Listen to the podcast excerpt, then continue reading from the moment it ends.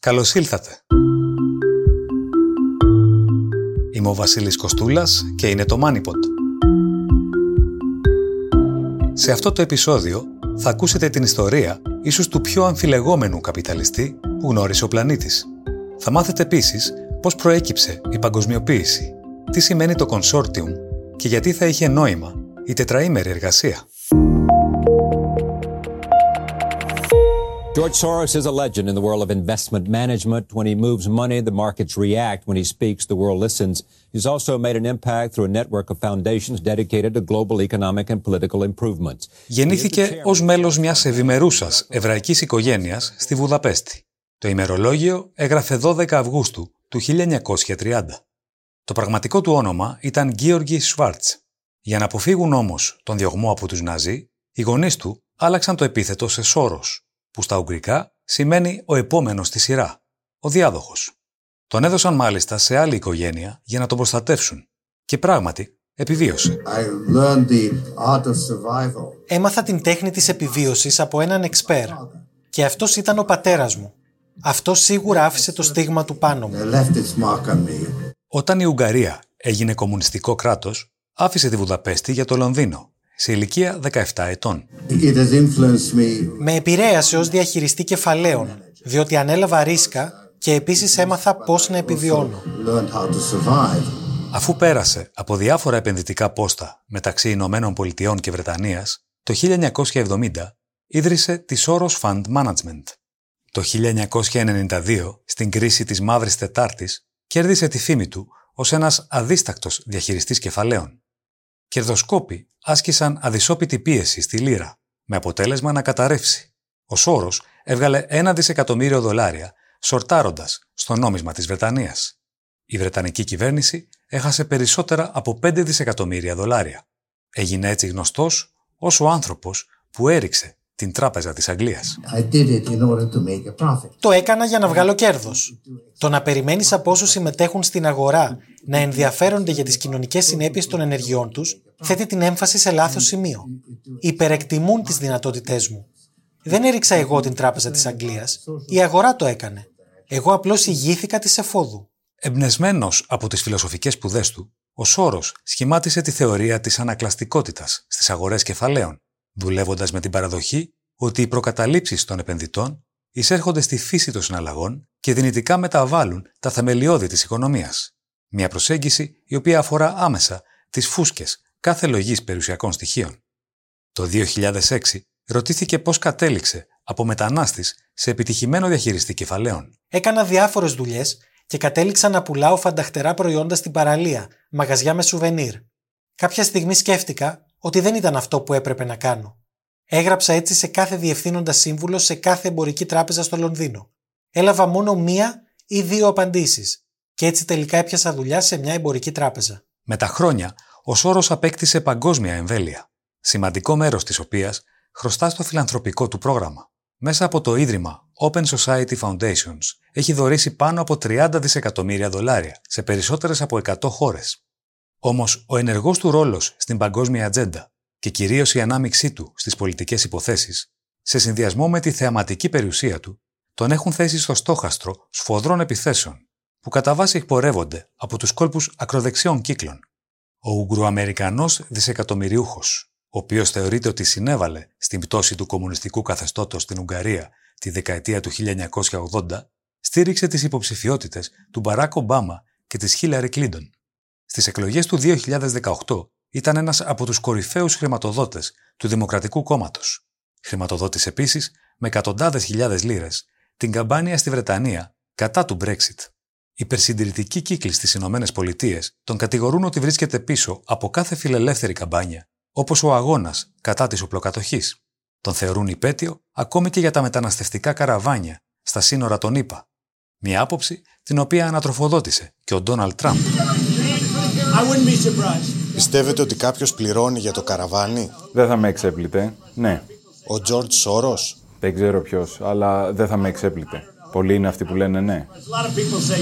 Ο Σόρος βρίσκεται στο επίκεντρο κάθε θεωρίας συνωμοσίας που σέβεται τον εαυτό της. Στα social media εντοπίζει κανείς πλούσιο υλικό με αστήριχτες κατηγορίες στο πρόσωπό του. Ο Σόρος είναι ένας Εβραίος δισεκατομμυριούχος που προσπαθεί να καταλύσει το μοντέλο των κρατών. Γιατί ακόμη κυκλοφορεί ελεύθερος, θα πρέπει να είναι απαγορευμένο σε κάθε χώρα. Ο Σόρος είναι κομμουνιστής Ναζί. Οι Ηνωμένες Πολιτείες δέχονται επίθεση από τον Τζορτζ Σόρος. Βοήθησε να δολοφονηθούν δύο Εβραίοι φίλοι του σε στρατόπεδο συγκέντρωσης και έκλεψε τον πλούτο τους. Θέλει να καταστρέψει την Αμερική για χάρη της ατζέντας του, με στόχο τη νέα τάξη πραγμάτων. Ανάλογες τοποθετήσεις συναντά κανείς και στην Ελλάδα για τον Τζορτ Σόρος, ο οποίος απασχόλησε ακόμη και τον πολιτικό διάλογο σε καιρούς χαλεπούς για τη χώρα. Είπε ότι ο Σόρος χρηματοδοτεί την ελληνική κυβέρνηση για να αγοράζει ξένους και ούτω καθεξής. Ποτέ δεν υπόθηκε ότι 50 εκατομμύρια πήρε η κυβέρνηση από τον Σόρος. Αναφέρθηκα στον Σόρος σε σχέση με συνεργασία του Υπουργείου Εξωτερικών με εταιρεία εκδόσεων Visa, που δεν είχε να κάνει καμία σχέση με την κυβέρνηση. Η επιλογή του να προσφέρει βοήθεια στους πρόσφυγες που υποδέχεται η Ευρώπη προκάλεσε σφοδρές αντιδράσεις από διάφορους κύκλους. Η Ουγγαρία του Όρμπαν έβγαλε νόμο που απειλούσε με φυλάκιση, όπως το διατύπωσε όποιον διευκόλυνε την παράνομη μετανάστευση. Το μότο που έδωσε στη συγκεκριμένη νομοθέτηση ήταν «Stop Soros». Ο επιφανής δισεκατομμυριούχος είχε δηλώσει ότι ο κόσμος θα ήταν καλύτερος χωρίς τον Ντόναλτ Τραμπ και τον Xi Jinping. Ο ίδιος ήταν στόχος βομβιστικής επίθεσης με ταχυδρομείο το 2018.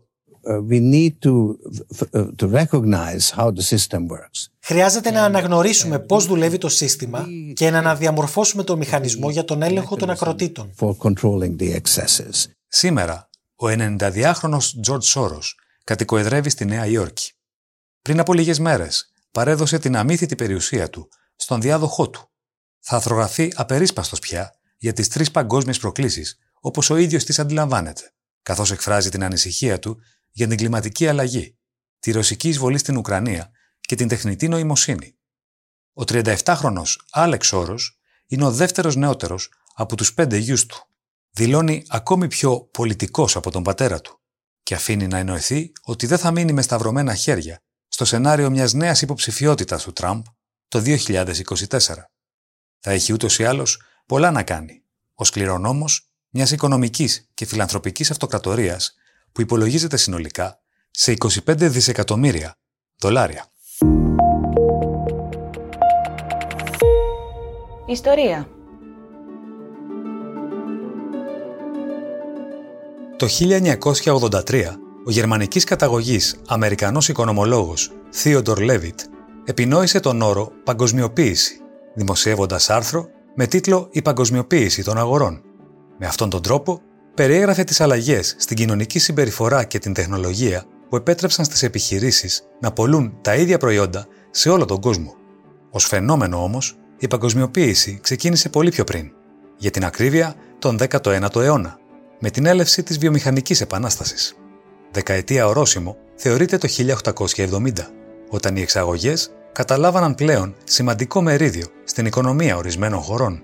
Ιστορικοί περιγράφουν την περίοδο από τον 15ο έως τον 18ο αιώνα ως τη φάση της προπαγκοσμιοποίησης, όταν Ευρωπαίοι εξερευνητές δημιουργούσαν θαλάσσιους εμπορικούς δρόμους σε νέα εδάφη, διασχίζοντας τον Ατλαντικό και τον Ειρηνικό.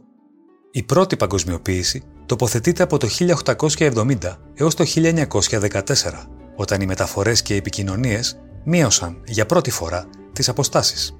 Η δεύτερη φάση της παγκοσμιοποίησης καταγράφεται από το 1944 έως το 1971, όταν το Διεθνές Νομισματικό Σύστημα, βασιζόμενο στην αξία του Αμερικανικού δολαρίου, οδήγησε σε ένα νέο επίπεδο εμπορίου μεταξύ των καπιταλιστικών χωρών. Το τρίτο στάδιο της παγκοσμιοποίησης ορίζεται από το 1989, όταν η πτώση του τείχους απελευθέρωσε τη ροή των κεφαλαίων και προς το Ανατολικό Μπλοκ. Οι απόψεις διήστανται κατά πόσο βρισκόμαστε πλέον στη φάση της τέταρτης παγκοσμιοποίησης, με τους ερευνητές να αμφιβάλλουν κατά πόσο υπάρχουν τα δεδομένα για ένα νέο, διακριτό προσδιορισμό της σημερινής παγκοσμιοποίησης.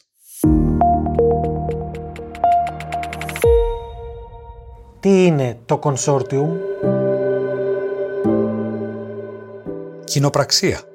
Μια ομάδα δύο ή περισσότερων επιχειρήσεων ή ατόμων που ενώνουν τις δυνάμεις τους για να υπηρετήσουν στοχευμένα κάποιον συγκεκριμένο σκοπό, όπως η υλοποίηση ενός project. Είναι ένα εργαλείο εμπορικής συνεργασίας μέσα σε καθορισμένα όρια για μεγαλύτερο κύκλο εργασιών και τελικά υψηλότερο κέρδος. Όσοι το επιλέγουν, αποκομίζουν τα ωφέλη από τον πολλαπλασιασμό της επιχειρησιακής τους δυνατότητας, χωρίς να χάνουν τη νομική τους αυτοτέλεια. Το ήξερες; Εταιρείες αλλά και κυβερνήσεις ανά τον κόσμο θέτουν σε δοκιμή το μοντέλο της τετραήμερης εργασίας. Ειδικοί μελετούν τα ωφέλη της. Πρώτον, θα ήταν καλή για τον πλανήτη.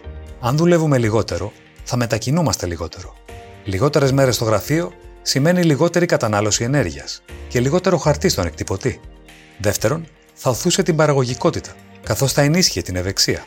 Εξάλλου, οργανισμοί που εφαρμόζουν πιλωτικά την τετραήμερη εργασία καταγράφουν μείωση 50% στις απουσίες. Τρίτον, θα έσωζε ζωές και χρήματα. Ο Παγκόσμιος Οργανισμός Υγείας κρούει συστηματικά τον κόδωνα του κινδύνου για την επιβάρυνση από την υπερβολική εργασία. Τέταρτον, θα επέτρεπε στον καθέναν να ελέγχει τη ζωή του καλύτερα, πετυχαίνοντας καλύτερη ισορροπία μεταξύ εργατικού και ιδιωτικού βίου. Πρόκειται για τα βασικά επιχειρήματα της άποψης ότι η τετραήμερη εργασία θα μπορούσε πράγματι να είναι το μέλλον.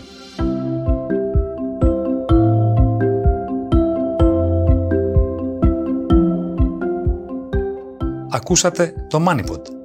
Ακολουθήστε μας στο Spotify, τα Apple ή τα Google Podcasts. Ξανά μαζί την επόμενη Τετάρτη. Γεια και χαρά!